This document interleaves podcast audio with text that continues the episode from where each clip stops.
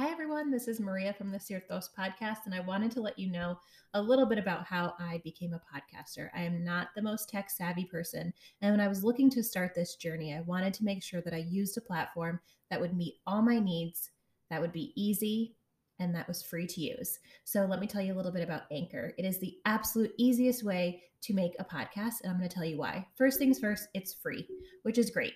Um, I think, especially when you're starting out and you're getting your feet wet, it's important to use something that you don't have to put out the money for because if there's great software that's free, why not use it? There's also creation tools that allow you to record and edit your podcast right from your phone or your computer. So I normally do everything on my computer, but I'll tell you that I am the queen of typos. And if I see a typo on the show notes, I can easily fix it from my phone wherever I am, including if I'm like on my spin bike or at the gym and I happen to be just looking over my podcast, right? Definitely have done that. You can also distribute your podcast with Anchor um, across all different platforms. So you can listen to us on Spotify, Apple Podcast, and so many other platforms. That was so important to me because I wanted to make sure that regardless of where anyone was located or what podcasting platform they use, they could get to the Sirtos podcast. It's literally everything you need to make a podcast in one place, and it is so easy. I did it. Trust me, it's easy. Okay, so download the free Anchor app today or go to anchor.fm to get started. You will love it.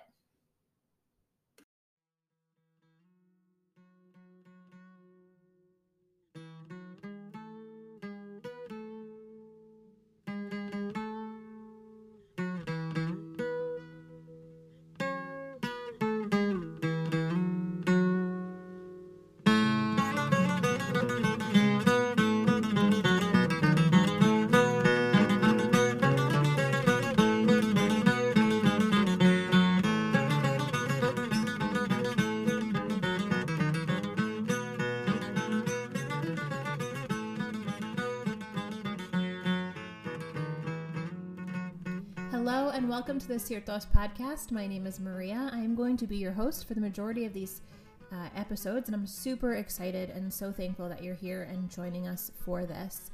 A little bit about this podcast. This podcast was started with the goal of just bringing people together who love Greek dancing, sharing about how we got started in Greek dance, what we love about it, what is like maybe our least favorite dance to do. Does anybody have one? Because I definitely do, and you will learn about that um, where we learned, who we learned from, and how we preserve our Greek heritage and our Greek culture through dance.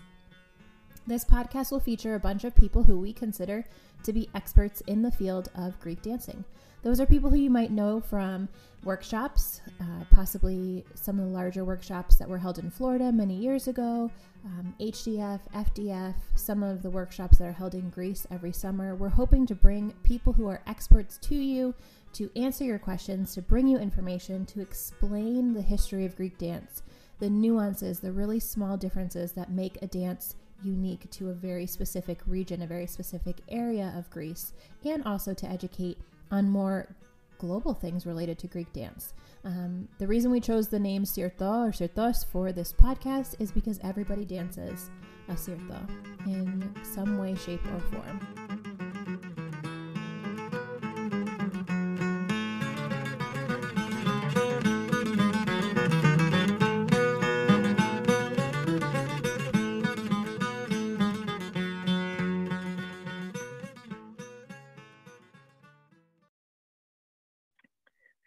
Everyone, welcome to our first official podcast. Almost a year in the making, almost. I think the preview came out March 11th of 2020, um, if not later that month. But um, we have been sitting on this idea. We've been waiting on the sidelines. We haven't jumped onto the dance floor, but here we go. Um, so, our official podcast, Sirtos Podcast, we're going to talk about how we kind of came up with the name a little bit later. Um, but first, we want to introduce ourselves. So, I'm Maria. Um, I live in the DMV, which for you who do not live in the DC metro area, um, that's DC, Maryland, Virginia, not like the Department of Motor Vehicles. Um, very easily confused. I know it's a good joke, right? But um, follow them. Um, originally from New York, and that is where I met the other person who's on this podcast. I am a nurse right now. I'm not at the bedside. I work um, in professional practice. So um, kind of like stuff to support nurses. Um, and I want to give it over to the other person on this podcast. So take it away. Hello, everyone. I'm Evan. Um, I am also in the DMV, uh, originally from New York, where the Evan Maria duo began. Um, I am a designer and construction manager by day and an avid dancer by evening, afternoon, weekend, whenever the music is playing. Um, we are very excited to be um, sharing and kind of reaching out to everybody so we can uh, open up our dialogue and talk about what really drives us and our passion. Absolutely. I couldn't agree more. And it's so funny when you say like New York is where like the Evan Maria duo began, and we're literally down the street from each other. Like I could just walk south and I would run into you. It would take me a while and I'd probably freeze. But um, we're both here now. And um, I know later on in the podcast, we're going to talk about our favorite, most memorable moments. But I feel like if you're listening to this podcast and you have been involved in Greek dance in one way, shape, or form, you can relate to the fact that we have spent hours of our lives like sitting in basements of churches or sitting in fellowship halls that like all sort of look the same. They probably all smell the same. They have the same kitchen. It's like kind of commercial, kind of weird, kind of yeah, yeah, still in the kitchen. And we just kept on dreaming up ideas as we were growing up. And I definitely remember um, there was one night where I was like, I wish we could just do this for a living. I wish we could just do Greek dance for a living. And I feel like this podcast is actually going to give us a chance to like really push that out and talk to people about this and make it part of our living. So um, thank you to everyone who is listening today, and we're definitely going to bring, bring more content um, your way. But to get to know us a little bit better um, and to get to know all the guests that we have lined up for this show, um, we're going to ask everyone sort of the same questions. And it's all about like taking your first steps in dance um, and kind of reliving those memories. So, Evan, I'm going to let you go first because um, I feel like you probably have a way better story than me. Um, and I'm like, I don't really know. I really had to think about this, and I, have been thinking about it um, for a while. So you go first, and then I'm going to share. So, dancing for me started um, at a very young age. Obviously, you know, babies, toddlers, all that. You dance around and all that. Um, but the, I have this vivid memory, and um, I'm grateful that my parents also had the video camera out to capture this moment. Um, but it was my fourth birthday party. And as always, my dad always put the records on with the, and yes, they were records. Um, put the records on, and there would always, you know, um, I, I can vividly remember all my theas, my theos around in the living room, the music playing, and me just in the middle, zooming around, dancing, dancing, dancing. Um, so when I was my fourth birthday party, um, it's the first time I did recognizable dances, actual steps. Mm-hmm. Um, mm-hmm. Not like waddling around. Like I just like my head and you know, pulling out actual steps. And um, granted, that you know I had a lot to learn still, but it was it was my dance, um, and that to me is um, I, that that is still a vivid memory, and that is that's where it began. That's I mean, I think that passion I have for dance started at at birth, but the that was when you know I felt something that was just there was this excitement, and then what that what that turned into for me is it just became this this growth, and every time there was a any kind of function, anytime I knew I was going to see family, friends, the thing I look forward to most is will there be music? Mm-hmm. And I just, that was the thing I looked forward to the most year after year after year. Um, as I grew older, I kept, I kept that passion and I loved to dance. Um, crazy thing for me though was when I was um, going into eighth grade, um, as always, you know, festivals coming around and you're getting ready for, to dance. but I was in middle school and, you know, there was peer pressure and all this stuff going around. And, you know, you had to look cool and you had to do the right thing. So I got it in my head that dancing wasn't cool. And mm-hmm. my, uh, when I was going into eighth grade, the festival was coming up and I told my mom, I told the dance teacher that I didn't I didn't want to dance that year. I wasn't going to mm-hmm. be. I have no idea what. I mean, I can't really imagine what was going through my head that would push me to want to sit out when I knew mm-hmm. about dancing, but I did. I chose to sit out, and that year at the festival, I sat on the sidelines and I watched all my friends get up and dance in front of the audience. And that had to have been the hardest moment of my life. That was the moment where i i said never ever ever again. I'm never going to sit out doing something that i absolutely love to do um, just because of what other people might think because mm-hmm. my friends don't understand it and they might think it's weird um, so that for me i mean i i I love to dance from a very young age, but that moment when I sat there and I watched everybody else dancing and I couldn't, that was the, that was the moment that I said, if there is ever an opportunity, if there is ever even the slightest remote of an opportunity, I'm going to pursue it. I'm going to go after it. I'm going to tackle it and I'm going to do the best I can at it because it just, I never ever wanted to feel that way again where I made the wrong decision. And mm-hmm go to something that meant so much to me. Um, of course, you know, life goes on, and there's been moments where I've missed opportunities. We all grow up. I've certainly felt that same uh, regret. Um, mm-hmm. But this this was a conscious decision that I I said, nope, I'm not going to dance this year. So um, and every time I hear somebody tell me that they're not really, they don't want to dance anymore, um, I really, that brings me back to that moment in my life. I'm like, is it really that you don't want to dance? Because especially mm-hmm. I see that passion in somebody, and like I know, I know that you love to dance. Mm-hmm. That just makes mm-hmm. me. That just makes me, you know, is it really that you don't want to dance or is it you're being bullied? Is right. It, you know. Yeah. So. we both have dogs at home. That's what we're laughing about. Um, um, um they're just they're acting up. So if you hear anything, that's what it is. so um, that was that was kind of my start. That was how I started and that's how I developed and that's how I got to the point where dance just really meant so much to me that I never wanted to be without it. And mm-hmm.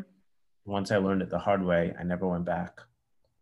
Yeah, absolutely. It's so funny because so we grew up in an area where there are three main Greek Orthodox churches. There are other Orthodox churches, but there are three Greek Orthodox churches. Um, and Evan and I both went to separate churches um, I feel like for me, when I started, it was because I started with church. Um, I lived pretty far away from church and I wasn't related to anyone who went to the church that I went to, not, not even related to anyone really in Albany outside of my, obviously my family. Um, and it was just like, you do Greek dance because you do Greek dance. Like, that's just what you do. Um, and I remember like, you know, growing up, it's like it's so funny because I think back now to like what the kids complain about when we teach and I'm just like, oh my gosh, I totally did the same thing, you know? Um, but I think back to like being so nervous and being like, I don't even know what grade we started. We were probably around eight years old when we started like officially with the church, maybe a little bit younger. Um, but just being so nervous and then so excited for the festival. Like the festival was like a landmark event. Um, I think like throughout young adulthood. You know what I mean? Like from childhood to teenage, all that kind of stuff. Um, so I definitely started more at church. I have no idea if my parents like caught me on camera or anything like that. Um, but I do know that when you said video camera, I was like laughing to myself because I definitely remember dragging the video camera to Greece. Um, and I'm sure all of you who are listening can, if you've ever been through this, where like you go through customs and they're really hounding you about this video camera um, because you know they think you're going to try to sell it or whatever. Um, but I definitely remember that. Um, I have very fond memories of that uh, from I think I was like around six years old, probably when that happened. But it's is funny. And for those of you who might not be our age, um, video cameras were like as big as a carry-on suitcase um, back in the day, right? like to say the least. Like that was your carry-on. um, yeah, exactly. They were huge.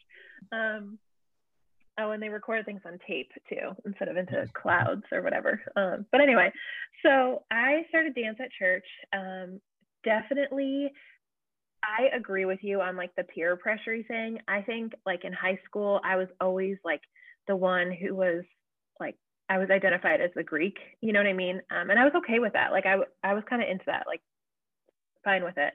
Um, but one of my fondest memories was um, my senior prom.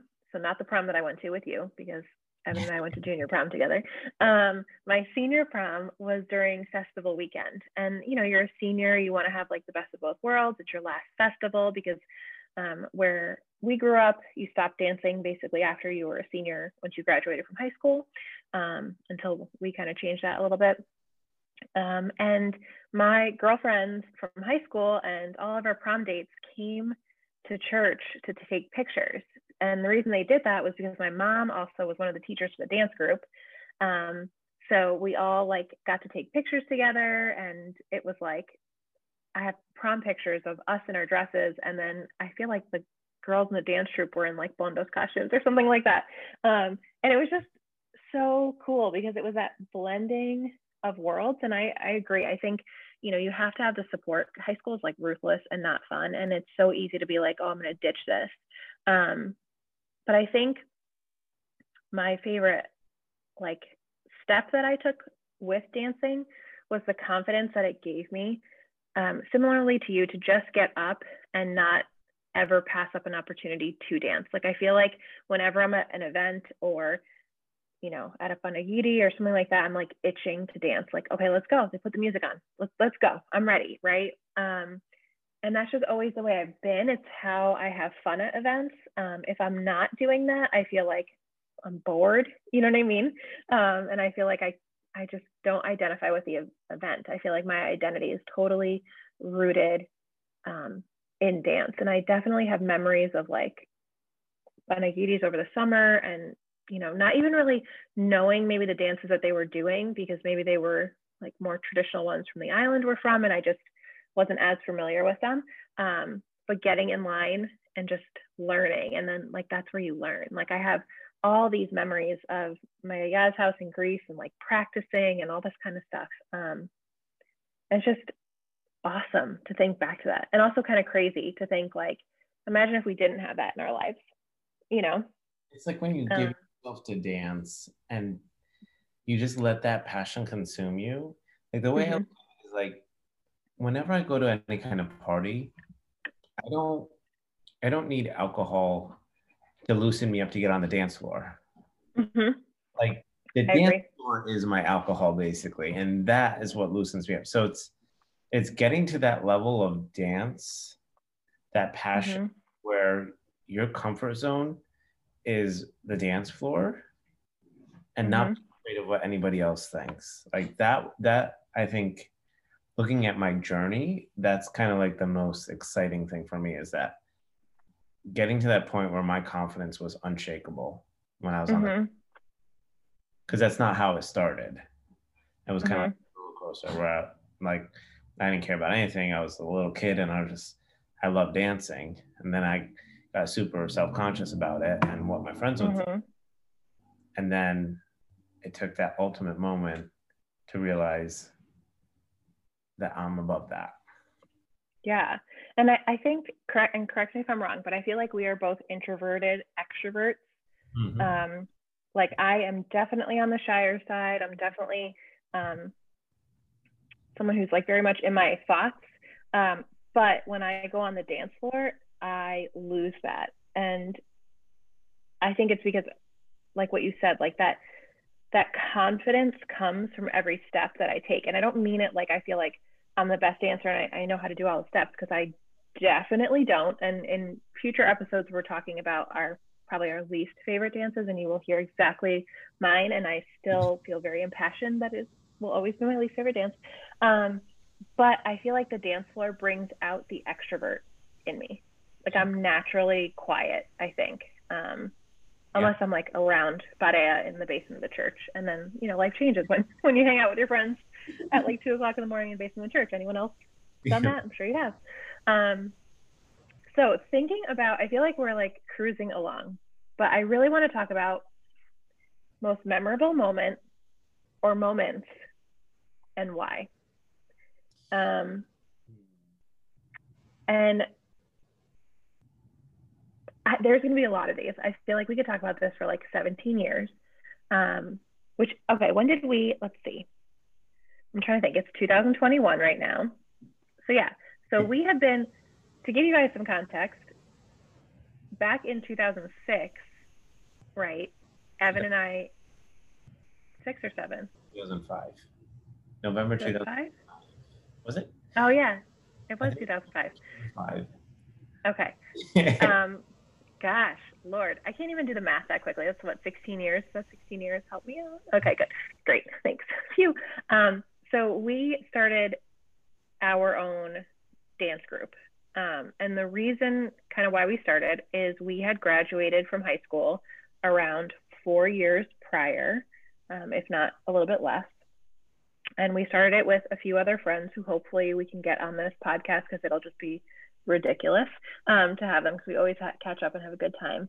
Um, but we started that group because we didn't have any outlet for dancing anymore. So all of the local churches, um, you dance until you're a high school senior, and that's sort of your last year. Sometimes maybe you'll dance like the first year of college, especially if they need boys in the dance group, right? Um, but you know, your only outlet then to dance is festivals or if someone's having a wedding, but it's not like learning. It's just going and dancing and having fun. So we started a group back then.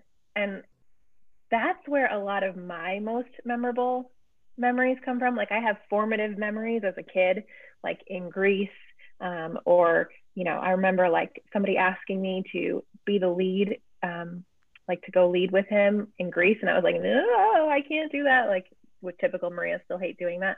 Um, those are formative, but I feel like my most memorable memories stem from like 2005 on. I don't know. What about you? My most memorable, like the ones that impacted me the most, I agree 100%. Later on, after we started our dance group with um, mm-hmm. there were moments leading up to that when I was still younger um, that have deep meaning for me, but the the experience is not i mean it's a different type of experience like when i was young and i went to cyprus with my family again pulled out the video camera at this uh, glendi night and one of the dancers gets up and is doing the the cha and he's doing the botilla on his head um, you know and that was the first time I've ever seen that in person, and I was blown away. And I told my dad, I said, "We have to get this on video." Um, mm-hmm. So, you know, I was, I was just in awe watching him. You know, he did 21 glasses on his head. Um, he had five glasses in the dacha, and I, I, I was just in awe. So when I got mm-hmm. back from that vacation, um, we had a couple months before the, our festival um, and I spent every day um, when my dad was at work. We had the Dutch at home, so I took the video. I went upstairs to their bedroom so that I could practice using their TV. Um, nobody would know what I was doing.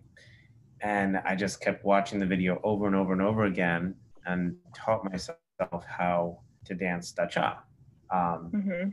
Nobody knew about this my parents didn't know. So when the festival came time, um, I had the teacher put the music on, and I danced dacha for the first time in front of anybody at the festival. Mm-hmm.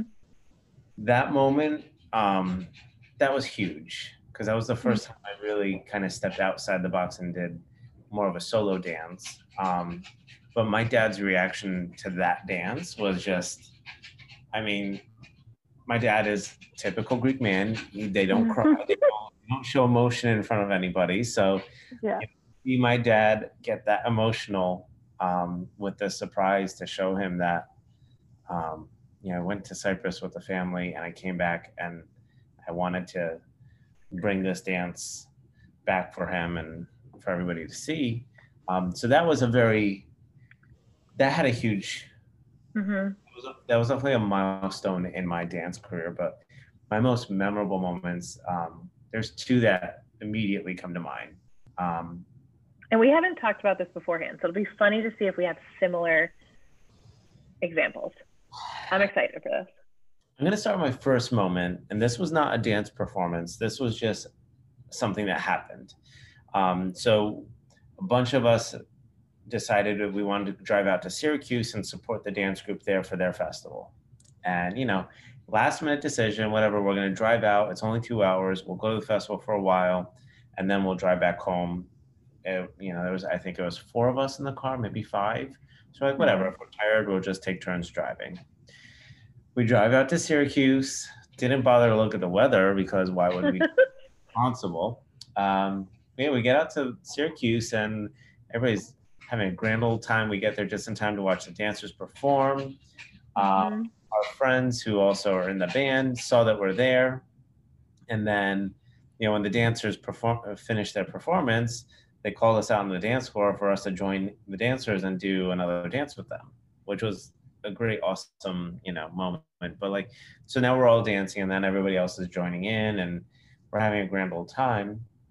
And we're dancing dancing dancing. And then everybody's running around in a panic and we're like what's going on? Oh yeah. So there was a um, there was a tornado warning that came on or a high wind Mhm. warning it was a very severe storm heading directly for the festival grounds and the fire department's there evacuating everybody. Um, and we're just like well we jumped two hours. Where are we going to go? So you know we decide that we're gonna we're gonna we're gonna uh, shelter in place. We're gonna go inside the church building and shelter there. Well the storm hit. It blew down part of the tent you know so the festival is now off. Everybody's told all right you got to go home. We're like Mhm. go two hours. We're not going home. Right? so um so you know then uh the musicians pulled all their their instruments inside because obviously they didn't want them to get damaged. So we're all sitting in the hall now. They have their instruments. And it, what started as a very slow just like playing around playing some music just to pass the time and you know keep people calm during the storm turned into the most impromptu dance. It was just this amazing magical moment where all the instruments were unplugged. There was no speakers there was no amplifiers there was no you know synthesizers or anything. It was just raw music raw instruments everybody was singing with their voices no microphones and it just we danced for Mhm. hours and hours and hours well into the night well past the what the festival would have gone on for Yeah. and it just it turned into this amazing amazing moment that I, I really don't even know i don't know the words to really describe just how moving it was so that was Yeah. i think that's in terms of dance moments i think that's my most memorable just general dance moment. Um, my most memorable performance though was um, out at the rochester church. Um, they called us it had to have been a week or two before their festival and said hey Yeah. we don't have dancers. We need entertainment. Do you think you could do anything to help us out And this is a summertime festival too, right? Isn't it like an August festival or something? If I'm remembering correctly. So tough time, at, sort of a tough time of year, beautiful time of year in Rochester because Rochester is freezing. So August is like their only summer month. I'm just kidding. I'm not hating on Rochester. Love Rochester. but it's a great time to have a festival there. It certainly is, but it's also a time when most people are vacationing in Greece. So mm-hmm. most of my dancers weren't available to do a last minute performance. Um, and they kissed, and I, I told them that I said, well, I don't really have enough people to put together a dance group. They said, honestly, even if it's two of you, that would still be better. Like, and we would, you know, we would love to have you, um, even if it's just a few dances, a few people. Um, you can even just lead the, the audience in dances. And I said, mm-hmm. okay, you know what? I have an idea. Let me let me talk to a few people and see. So the three boys that were available to dance, myself included, um, I I talked to them and I said, hey, what if we did just a powerful all men's show um, highlighting different men's dances from Greece. Mm-hmm. we did. We we put together this show that was just, I mean, it was exhausting because it was all high energy. mm-hmm. it was mm-hmm. all intense dances, um, lots of lots of intricate footwork and everything. Um, but we we put on we put on this show with three guys, and mm-hmm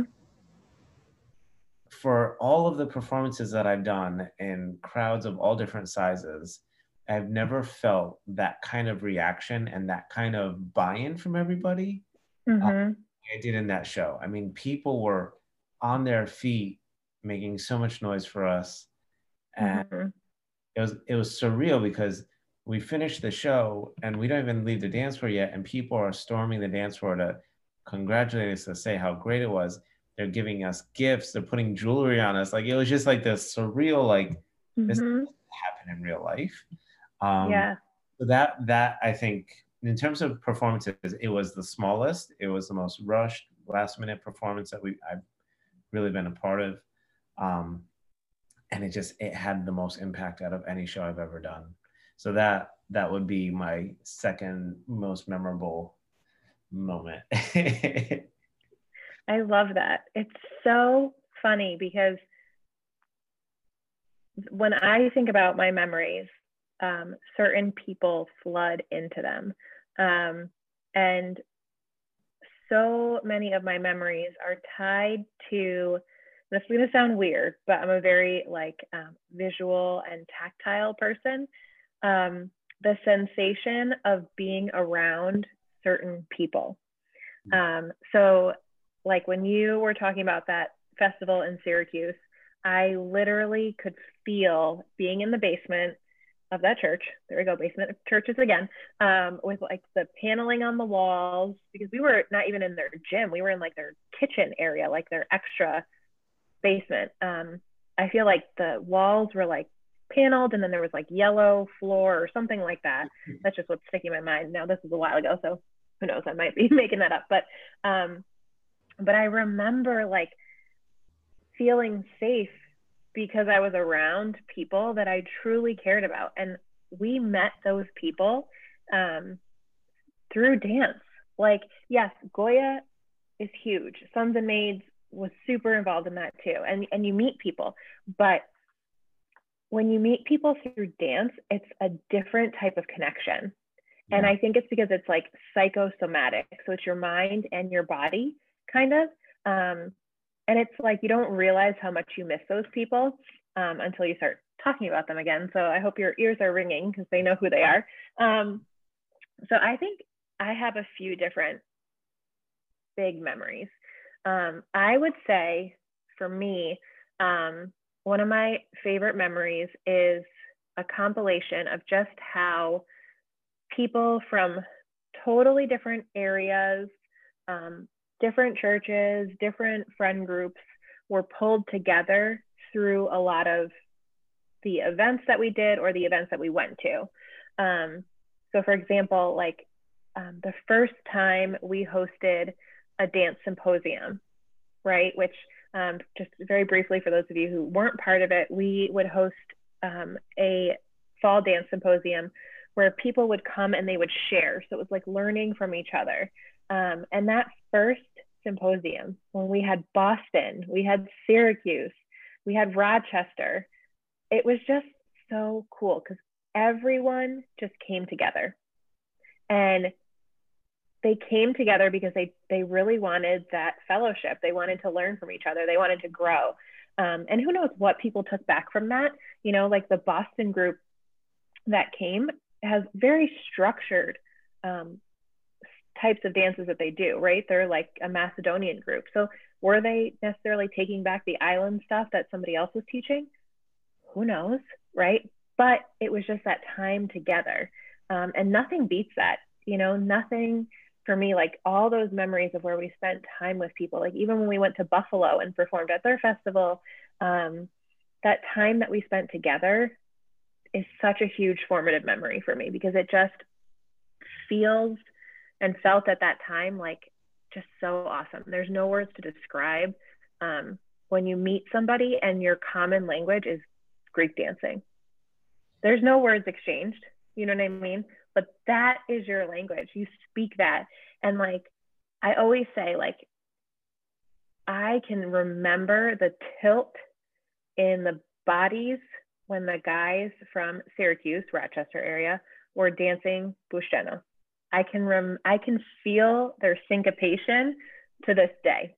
Um, and that to me is like a memory that I hope never, ever, ever dies. And when I think about like when I teach or help teach, or when I'm trying to explain dances to kids like Poustseno that may be something that they're not used to seeing, hearing, doing, I try to emulate I don't try to emulate how the guys dance, but I try to tell them like that is what my memory of the dance is. Like that part is so critically important.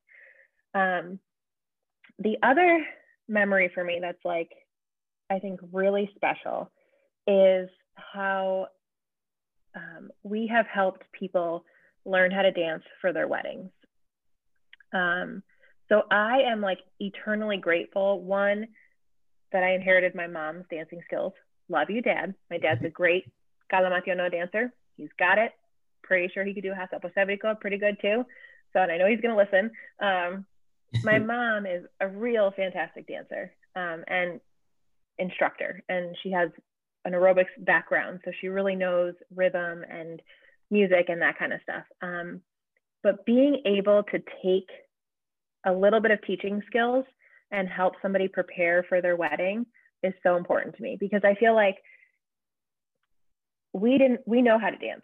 So when it's our time to get married, at, you know, not to each other, um, no offense, but uh, you know what I mean. Like we know how to dance. We don't have to worry about that at our wedding. We know it's going to happen. Like there's going to be people Greek dancing because it's such a big part of us. Um, but people come to us and ask us to help them prepare for their weddings, and um, there have been two instances um, of people asking us to prepare. And the most recent one, um, I helped uh, it, the girl, uh, the bride was, uh, I believe she's from South America. I believe, I don't want to say which country because I'm going to mess it up and I don't want to like insult her. Um, she was so driven to learn um, because she wanted to show her groom, who's Greek Cypriot, how important it was for her to feel comfortable on the dance floor. Um, and we did everything. We did Kalamatiano, we did Sirto, we did Tsamiko, and she had done those a little bit before, but she wanted to be able to lead. She wanted to feel comfortable. Um, and then we spent a ton of time learning Zembekiko. And she was like, I want to learn how to do it like a, a woman should be doing it, like, because her husband is a great dancer. But she's like, I don't, I can't dance it like him. And just that alone that interaction and you know making sure that people feel comfortable on the day of their wedding i think is so so special um, because it's something that i think i take for granted a little bit. Like yeah i could go to a wedding a baptism and just get up and dance because i know how to do it right? Or a church party whatever. Um, but seeing people who are like please like i, I need to learn this because i, I want to make sure that i'm comfortable and like it's a gift to the family you know what I mean? Like it's I'm showing them how important their culture is and how I'm adopting that culture and bringing it into my life. Um, so that those are two really really special memories for me. And um, you know, although sometimes I think they're kind of distant memories, you know, like we haven't seen some of the people that we've been talking about in in years when you start to talk about them it's like literally like they're here with you like i can picture dance floors And I can picture like the last huge event that we threw. Um, and everyone, I can still see where they were sitting. You know what I mean?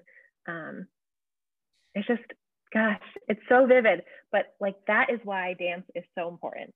You know what I mean? You don't have to be the best instructor. You don't have to be the best student. You don't have to go to the biggest parties, right?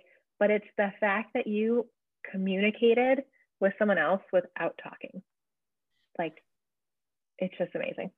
I think that's like, so like touching on that, I think is such a huge thing too, because like, so when you talk about the symposium, when we mm. set out to do the symposium, we said we don't want, I mean, there's so many amazing events out there where they bring in excellent instructors who have dedicated their lives to understanding Greek dance and they teach, you know, phenomenally and they give they have a lot of knowledge. But what we said is we don't we don't want to compete with that. We don't want to we're not trying to, you know, outdo what these other conferences already do.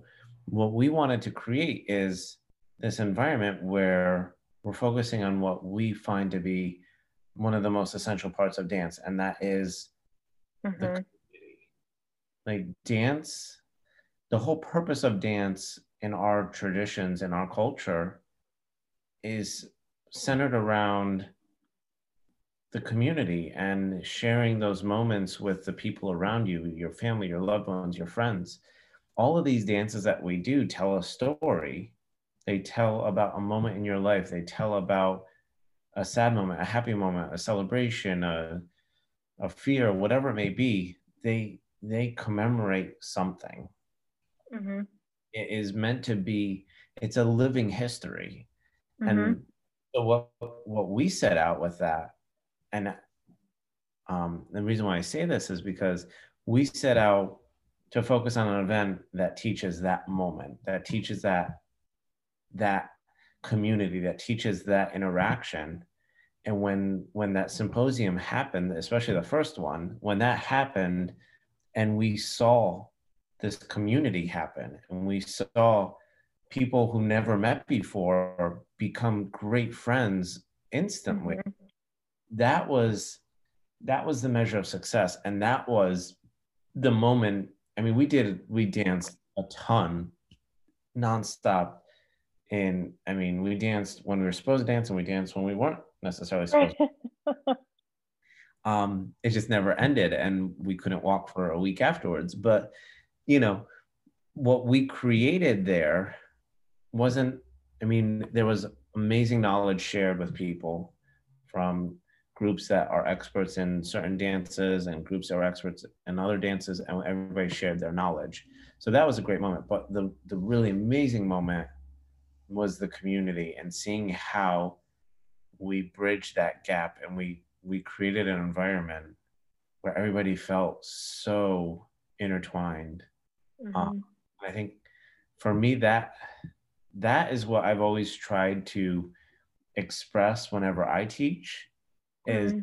i can teach you the steps i can teach you the arm movements the body position the the the demeanor you're supposed to have and all these things, the costume you wear. But none of that really matters if you don't capture the essence of dance and community. So that mm-hmm. When you were saying that about the symposium, like that to me just like flooded me because I'm like, mm-hmm. that is such an intangible part of what we do when we mm-hmm. dance and when we share these our knowledge.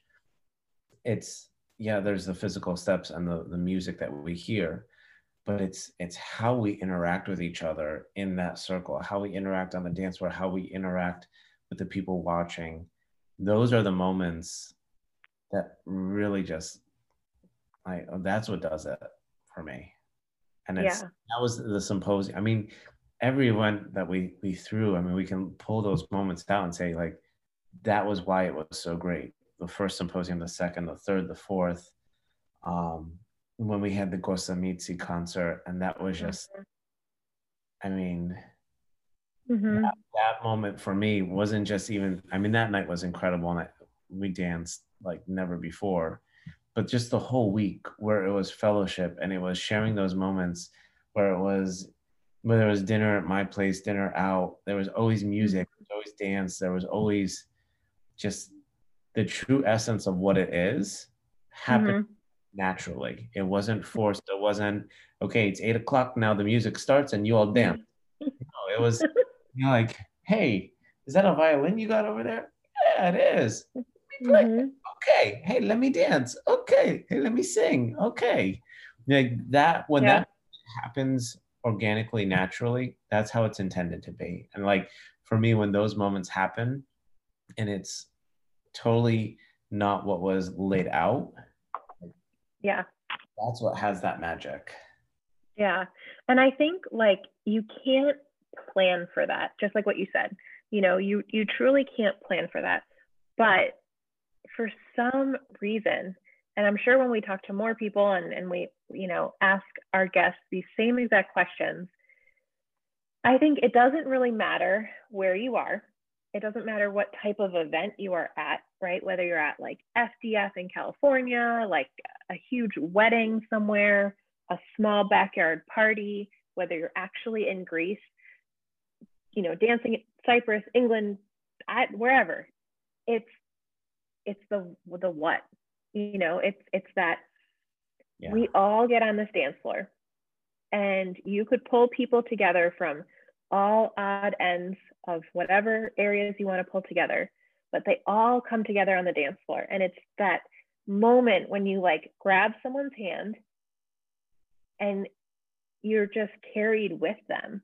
You know what i mean? And like i know somebody you know if you're not familiar with greek dancing or um, if you're listening to this, you're like, this chick is crazy. But it's it's the fact that you can be on the dance floor and you can have your eyes completely shut. Yeah. But you know that you're being carried with people. You know what I mean? Like, and I think like I just don't know where else you find that feeling. And other people might say they find it in different areas and, and stuff like that. Like, but it truly is connection. And I think, you know, not to dwell on about COVID. Like we've all been living in this world for 11 months now, right? Almost. Um, but that ripped that connection apart, you know? And um, for all of you listening, like we definitely tried to do this podcast right when COVID started. We were like, let's do it. Right. And there were other things that we tried to do to like reach the kids that we teach now and stuff like that. And it just wasn't happening. And I think like something shifted who knows what it was. And now we're finally ready to like talk about this stuff and to talk about how much that connection has been broken. Um, and I, I, don't know. I hope that even just us talking about like our favorite memories and, and why and the most memorable things that we've done um, encourages you all to sort of sit and think and talk about it as well. We have a bunch of guests lined up to um, come onto the show to talk about the same things. Um, but if you are interested in joining us, we want to hear from you. Like I, if I could do a research study, I'd venture to guess that we could pick somebody from like New Mexico. I don't know if there's a Greek dance group in New Mexico, but I think there might be. And we could pick somebody from Regina, Canada. Okay. And I know people in Regina, so I know they dance. And I guarantee you, if we brought them together to talk, their memories would ignite that same feeling that I think we're both feeling, you know, at this moment, just sort of rehashing and recapping like why Greek dancing is so important. And I'm not a dancer in other aspects. Like I pretend that I should be on Dancing with the Stars. I probably would not do well, but I think it's special about Greek dancing. There's something totally different. And I think it's because there's so much more storytelling involved and so much more connection like how else can you be truly connected to the culture? Um, there are plenty of ways but this is an extremely strong connection to the greek culture and the greek heritage. Is that it's that moment you realize you're dancing something traditional you're dancing something that's been passed down generation after generation after generation. So there's that there's that deep connection there's that deep tie to your your roots your tradition and your heritage but yet at the same time we're in modern day 2021 if we were dancing right now. Right. You're taking that tradition but you're also overlaying who you are as a person today. And mm. you're celebrating those traditions and how they merge with who we are today. And that just creates this really deep moment. Like i don't even know i'm not sure quite how to put it to words but there's just there's this connection that's beyond because mm-hmm. you're, you're honoring hundreds of year old traditions but you're also saying this is also my identity this is who i am and this is my contribution to dance so there's mm-hmm. that beautiful you know give and take with honoring the past honoring your traditions while also telling your story today and you're telling your story through a dance form that has been around for so long.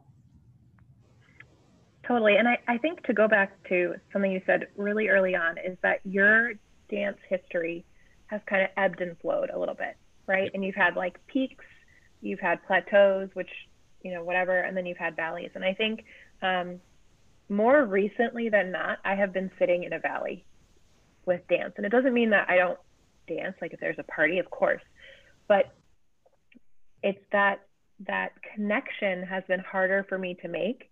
And I don't know if it's because of being in a newer area. Like I've been in DC in this area for almost seven years now, so it's it's it's not new.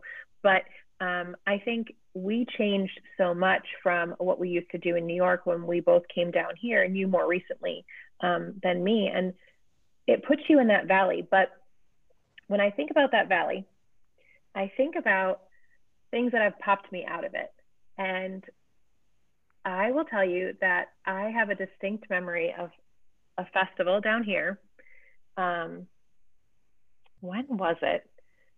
So it wasn't this past year, COVID. Um, it must have been 2019 then. Yeah, 2019. Okay, just looking at trying to get my dates straight. And I was just dancing a Sirto with someone. Um, and that popped me out of that valley. Um, and if you would ask me, like, Maria, what's your favorite dance? Like, I don't know if I would ever say, like, call out like a Sirto. I, I don't know. I, and that is one of the questions that we're going to try to tackle.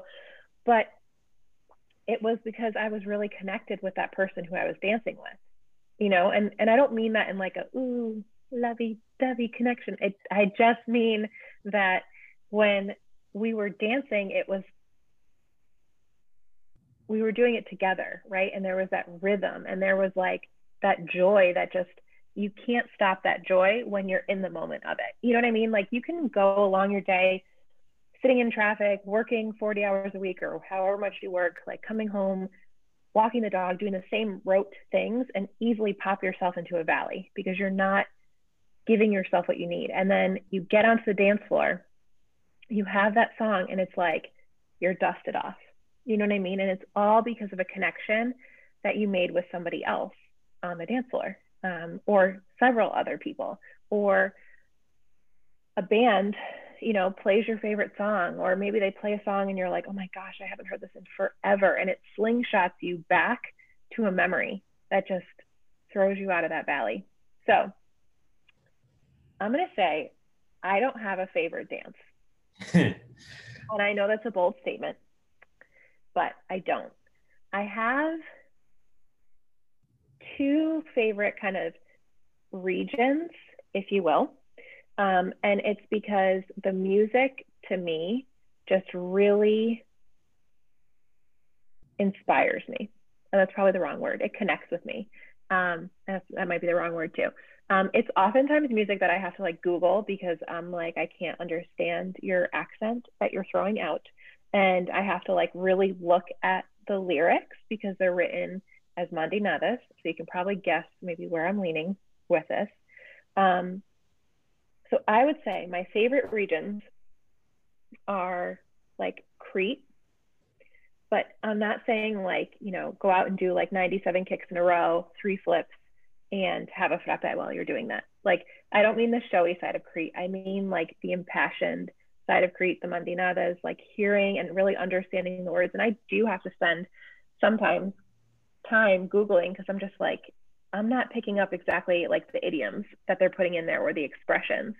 Um, and then my other sort of favorite region, I would say, would just in general be islands. And I know they're very different. Don't at me, people. I know they're different. But there's something about island music, and I think it comes from like summertime, going to Panagiri. And I, I wasn't, again, shy, introvert. I wasn't like crazy Panagiri going. It took me a while to warm up to go dance.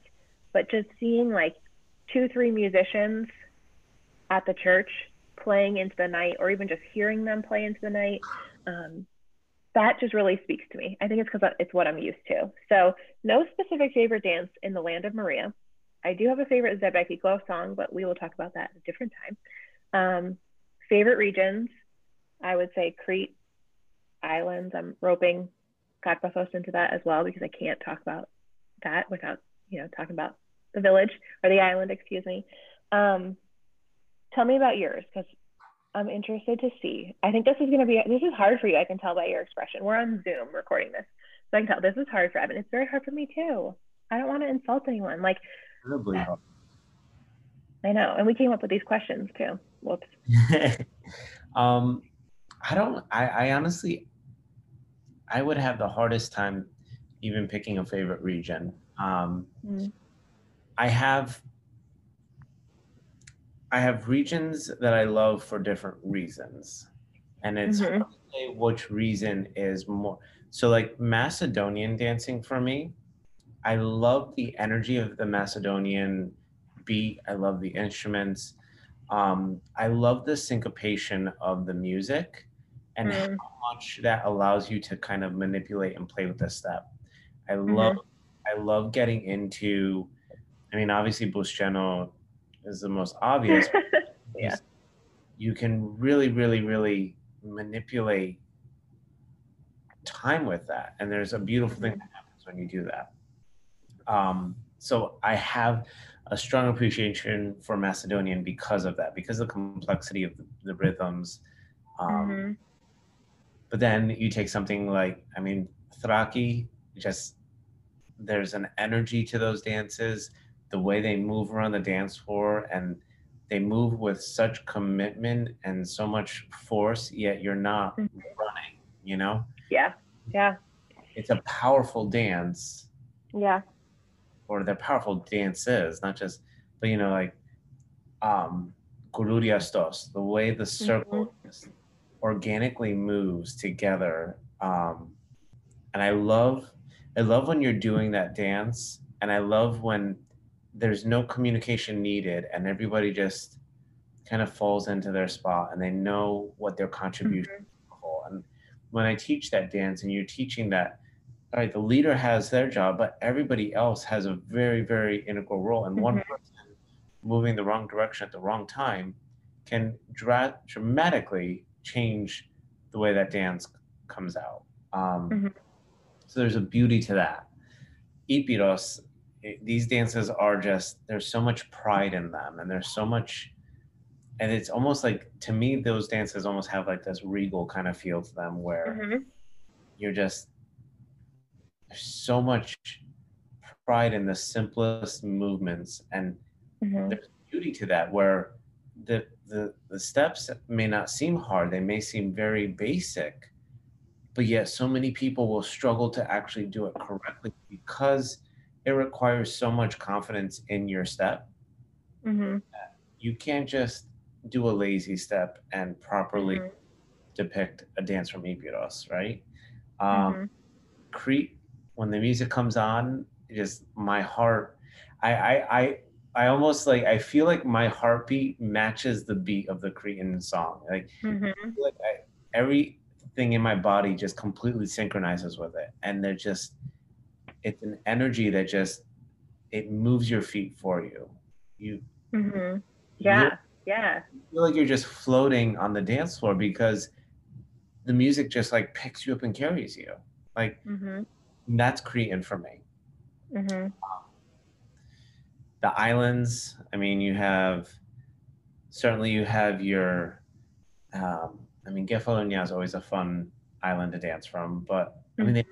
All they all have that lightness, that airiness, that celebratory feel to them.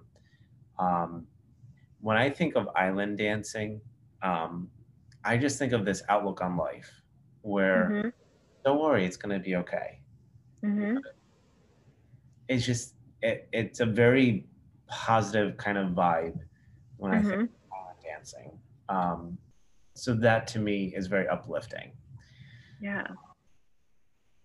Dances of Bondos is like so much the opposite, but again, it's one of those things where like that drum beat just goes right into your soul and you feel mm-hmm. the power and the energy of those dances and it's this it, it just lights this fire in you that you're dancing mm-hmm. this deep deep deep rooted emotion and you have so much i mean you're almost dancing as if you have so much at stake. So it's like yeah. there's this energy that builds and dancing from bondos that just that gets you. So yeah. you know, um, and then of course you know i'm from cyprus so i have certainly have a strong appreciation for cypriot dances. I love in cypriot dances the way um, there's this back and forth between the men and the women. The men trying to mm-hmm. show off always trying to outdo each other and the women just being like Shh, you do your thing we're good over here mm-hmm. beautiful there's a beautiful dialogue that cypriot dancing kind of depicts that again it goes back to that storytelling that that tradition but then mm-hmm. tradition relate to today um, so i did not answer that question of my because it would, it's such a hard question to answer It um, is, and i think too like when you were talking again i'm thinking about the people from those regions who we learned from yeah. you know and like if you are putting me at like the Syracuse festival, then I'm like, oh my God, I just love Macedonian because they just have it. They have it, you know? Um, or if you're putting me with like, I don't even know, like I'm thinking about like some of the groups from the South in Florida. Um, I'm thinking back in, like back in the day, like, or even um, like uh, when we had a conference up here, um, and we had Jordan come teach us island stuff, right? The way he teaches and the energy and enthusiasm that he puts into that teaching turns that into my favorite region, even if I'm like struggling with like the minutia of it and I'm just like, oh, oh boy, here we go, Maria, you're getting old. You know what I mean? Mm-hmm. Um, but like, I just, I don't know. And like what you said about Bondos, I totally agree with, and it's it's so heavy, but it's also such a honor to be able to dance those dances. You know what i mean? And to be able to tell that story and and to show how much power and like um and i don't mean power like in a negative way. I mean power in like a, a good way a strong way. Like there's depth of strength in those dances it's not just like you know they may not be as showy right as other dances but if you are really thinking about the story behind them and what they are, the aim is of the dance or what they are commemorating, there's a lot of power there. There's a lot. Um, that's why I like the Athens 2004 Olympics is on repeat. I watch it a lot. I definitely videotaped it back in the day with my little TV that had a VCR built in, recorded it, got the DVD when it came out. I think I bought it from Greek Music and Video in Astoria, like ordered it from them. And then now I watch it on YouTube. you know what I mean? Still have the DVD. I haven't gotten rid of it. Um, I don't. I might even have the tape too. That's kind of embarrassing. I don't have anything to play it on. Um, but that performance, like just hearing those drums and seeing all those guys lined up and like slapping their foot and like dust coming up from the stage that they're on. You know what I mean?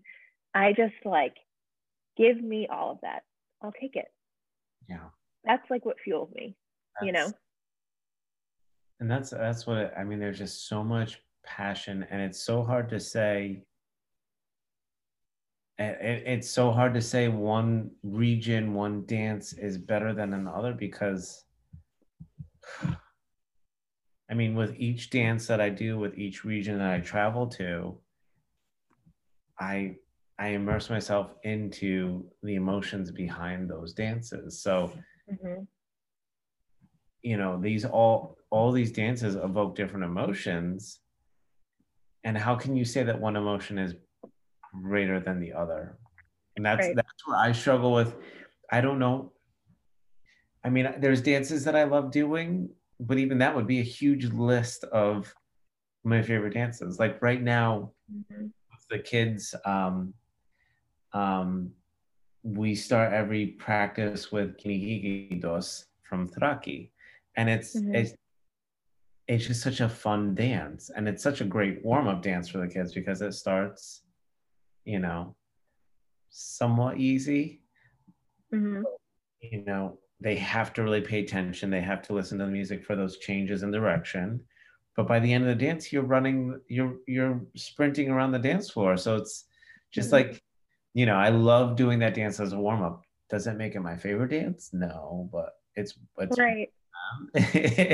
Yeah. um You know, it's so funny. That brings up a memory from back in the day when we were teaching, and we had an older gentleman join our class, um, Paul, right? And he loved this song. He loved doing. He would call it. Can you play that dynamic tikveskino? And I think to us, it was kind of like, oh, it's tikveskino, like whatever. But for him, that music just that like intro, like bum bum. I won't sing because Lord, but that intro, right, just did it for him. That was it. yeah. Um, and I I always remember that because he would ask it for like every practice if we didn't you know hit it when we were like shuffling around the music or whatever. Um, I think also one thing too that I'm really grateful that we did, and I think this is why we struggle with like favorite dance and favorite region, is in our dance background, we danced from as many different areas as we could in terms of regions in Greece. Like we learned everything. We weren't a specialized group like attached to a, a logo or anything like that. So like I think that's kind of different. I think maybe that's more popular nowadays, but I think back in our day, if you weren't a church dance group, you were attached to like, you know, the Cretan Society or the whatever it might be, you know. Um, so you really only, unless you had extra dance immersion someplace else, really learned dances from those areas. Um, and I, I'm, I feel like that might be why it's hard for us to sort of, you know, pin the tail on the dancer here. and I, yeah i mean i feel like me i feel like when we teach kids like there's definitely kids that lean towards one region and they but i think i almost look at it you know from my standpoint that as an instructor it's important it's important to introduce the kids to all these different regions without bias because Mhm. whether you and whether you prefer one region or the other having this kind of foundational knowledge of all the different regions of dance i think only strengthens your ability to be able to Yeah. reflect a region so Yeah. you know and i love doing that i love trying to trick the kids up with that with Yeah. we would dance from Bondos. Oh, hey, we're dancing from Crete next. So like we do uh from Bondos and then we do a Pentozali from Crete. Well, what separates what we just did? What Mhm. what like small details and how my body language, how how I put the weight on my feet, how I lift my feet. Well, how do all those things def, you know change move me from Bondos to Crete you know and Mhm. because in, in many regards you know there's a lot of similarities between Bondos and Crete but yet in the same moment there are huge things that make Cretan dancing so much different and opposite than Bondos so Mhm. You know, I love, I love, I love playing that game with the kids to say, change it up. Mhm. We just did Bundos, now we're gonna do Crete, or we just did Macedonian, now we're gonna do Epiros. Mhm. Why, you know, what makes these different? Yeah. You know, Yeah. I think I think when you understand that, not only does it make you knowledgeable to dance, but it allows you to really get into the minutia details of body language and body placement and where your foot goes, how your foot goes there, how much Mhm. off the ground, what's the angle of your foot, what's the are your toes pointed up, are your point, toes pointed down, are you stepping with your weight centered on your heel or is it on the balls of your foot or are you on your toes? You know, all those little Mhm. tiny tweaks to your footwork makes such a big difference. So I think, Yeah. but yeah, all of this to say, I don't have a favorite dance. I know. Um, so I I know we didn't plan for this, but I think um, we should talk about our least favorite dance and why, because I think it's good to talk about sort of what you what you struggle with. Um, Hmm. you can go first. You know what mine is. This, is- this is no surprise. Anyone who knows me might know this. uh, dance that I struggle the most with.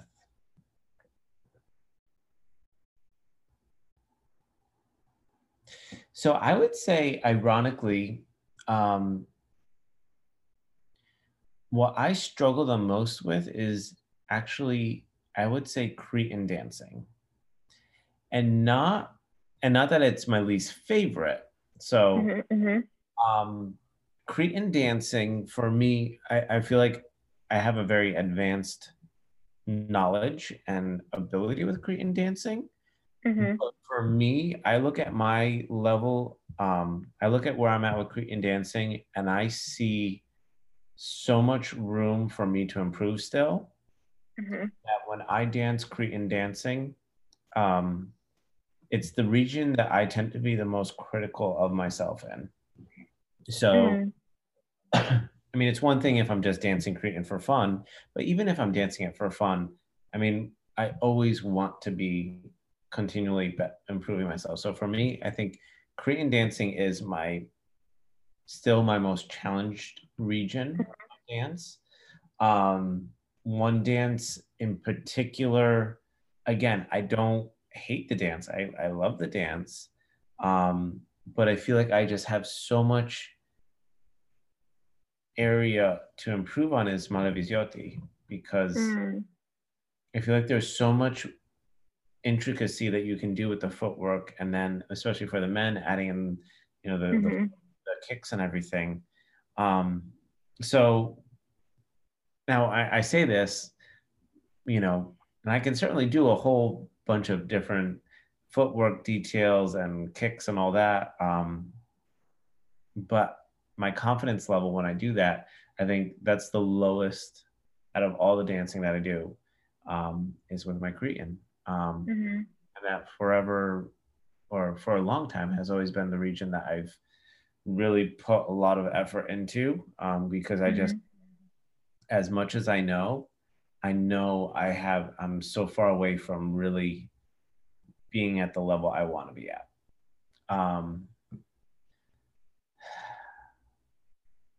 so yeah, least favorite dance. I mean, we can amend the question to be the one you struggle with the most because I'm Yeah. trying. To, well, I I'm, I'm sure there's a dance that I just. I mean, well, I'll just. I mean, I think this is somewhat of an obvious answer, but um, Kalamatiano is probably my Mhm. favorite, and not because I dislike the dance, but because the way the dance has been bastardized. Mhm. It really. so? So, I mean, for me, it really gets me when people are dancing to a song that's clearly a Sirto. It's not a Kalamatiano. Mhm. They're dancing Kalamatiano to it, and and I just I, I want to shake people because you know Kalamatiano is is a specific dance from a region. Sirto is, you know, as we've discussed for this podcast, Sirto Mhm. is a dance, a foundational dance that is found in nearly every region of Greece. Every region dances some variation of a Sirto that fits into Mhm. their style, fits into their music. So Sirto is that universal dance. Yeah. Kalamatiano is not. Mm-hmm. So when you're at these festivals and you're at these celebrations, you're at weddings, whatever it may be, and song after song after song comes on and everybody's dancing Kalamatiano, mm-hmm. first of all, it gets old. And yeah. we've done this for about three hours now. Can we try something else? Right.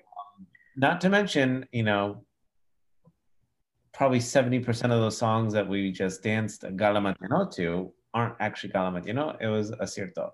So yeah. I think for that reason, I've come to this spot with Kalamatiano where I'm just like, okay, I'll do one, maybe I'll yeah. do two, but then that's it. Yeah. Really, that's one of the few dances that I'll sit down and not dance from time to time because I just like, no, yeah. I, I've had enough of you. I don't want to see you anymore. right. I'm done.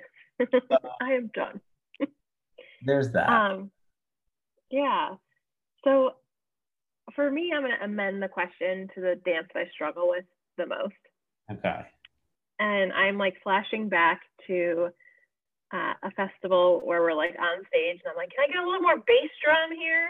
Um, so for me, it's Elenitza or Coriolanii, whatever you call it, right? Mm-hmm. Um, and I, I struggle with it because I always overshoot the syncopation, right? So the step is not difficult, but there's sync, and I'm, I mean, I was in band, but I'm not a musician. Like I don't understand like timing 100% blah, blah. There's syncopation on both ends of the step, if you will, right? Like one, two, three, bah, bah, bah. It's on both sides. Okay. In my in my brain, this works. Again, visual person is Maria. but when I can't hear like the bass well, and all I'm hearing is like whatever other instrument is crooning, I cannot stay on any rhythm. Like I am the American high school friend that you bring up in line and the music changes too quickly and it changes to that dance and they're just trying to keep up. That is me.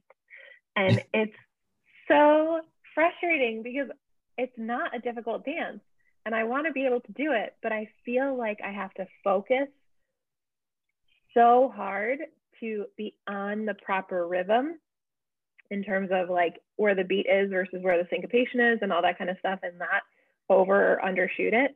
And I'm like, I don't think I have a timing problem. Like this would have come up in other dances if I did. Um, but I just can't, I can't do it. And I'm sorry. I am sorry to all the people who have ever had to watch me do that dance where I'm like, I look, I probably look unenthused or I look like I just have a smile slapped on my face and I'm like, okay, how many minutes did Evan put this dance on for? Let's keep on going. Okay, great, it's ending. Because I just, I like overthink and I get into my head. It's, it's a dance. There's not, it's not the only dance where I'm in my head when I'm dancing. Usually I can turn off my head.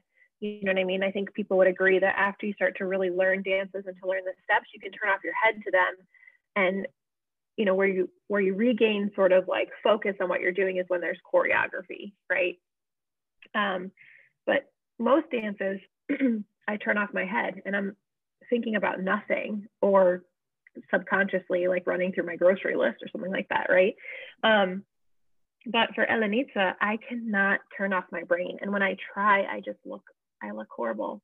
I look yeah. horrible.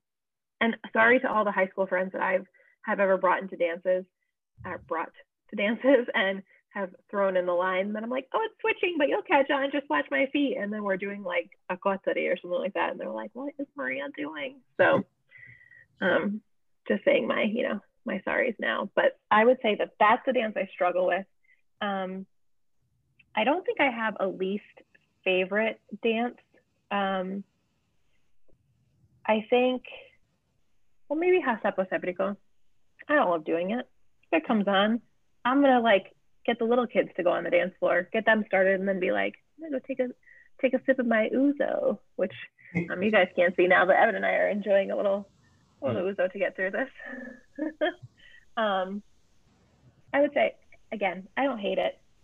I love teaching it because I think little kids get it really quickly and they look really cute. And no matter how tight you buckle their shoes on, some kid's always going to lose a shoe during that dance. Like that has been happening since the creation of Greek dancing.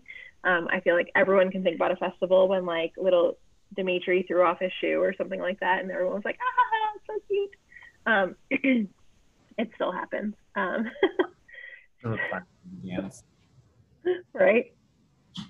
So I feel like we have made it through all of our questions except for one, which I think um, we're going to come back to. But I feel like um, for our first episode, I hope you guys got to learn about us, um, what drives us, how we connect to this. We want to hear from you. So we're going to put in the episode notes and on our Instagram how to get a hold of us. But we truly want to create this podcast to hear from you all, to create sort of a living history. Like, what is dance to you? Where did you take your first steps? when did you take them? Right? And where are you going with them? Um, so please, please, please hit us up. Instagram. We'll put our email in the show notes. Um, so that way we can get you on this podcast because we want to hear from you. And it's not intimidating at all, right, Ev? It's your first podcast ever. It's very easy. It's very easy. um, so stay tuned. We've got lots of guests lined up. Um, our first sort of season of this podcast is this whole idea of talking to us about your history with dance. And then we're going to get into some really cool stuff um, where we talk to some experts in the field about like the lesser known historical pieces, traditions, cultures, villages, um, transfer of, of dance steps, right? Like how other cultures have influenced Greek dancing because there is a huge influence. You know, if you even if you just look at sort of like what I would call the perimeter of Greece, if you will, like um, everything that's the furthest west to the furthest east, you can see how the cultures have been, um, you know, supported and tweaked and changed and absorbed other traditions into their dancing. Um, same thing when you look north, right? Um, so I think like we're going to be getting into that and getting to speak to some really, really cool experts. So bookmark us, subscribe, give us five stars. It's the most important thing. Um, and share this with all your friends, and we will be back. Um, we will see you again on the dance floor, and we can't wait to join you on the podcast. Yes.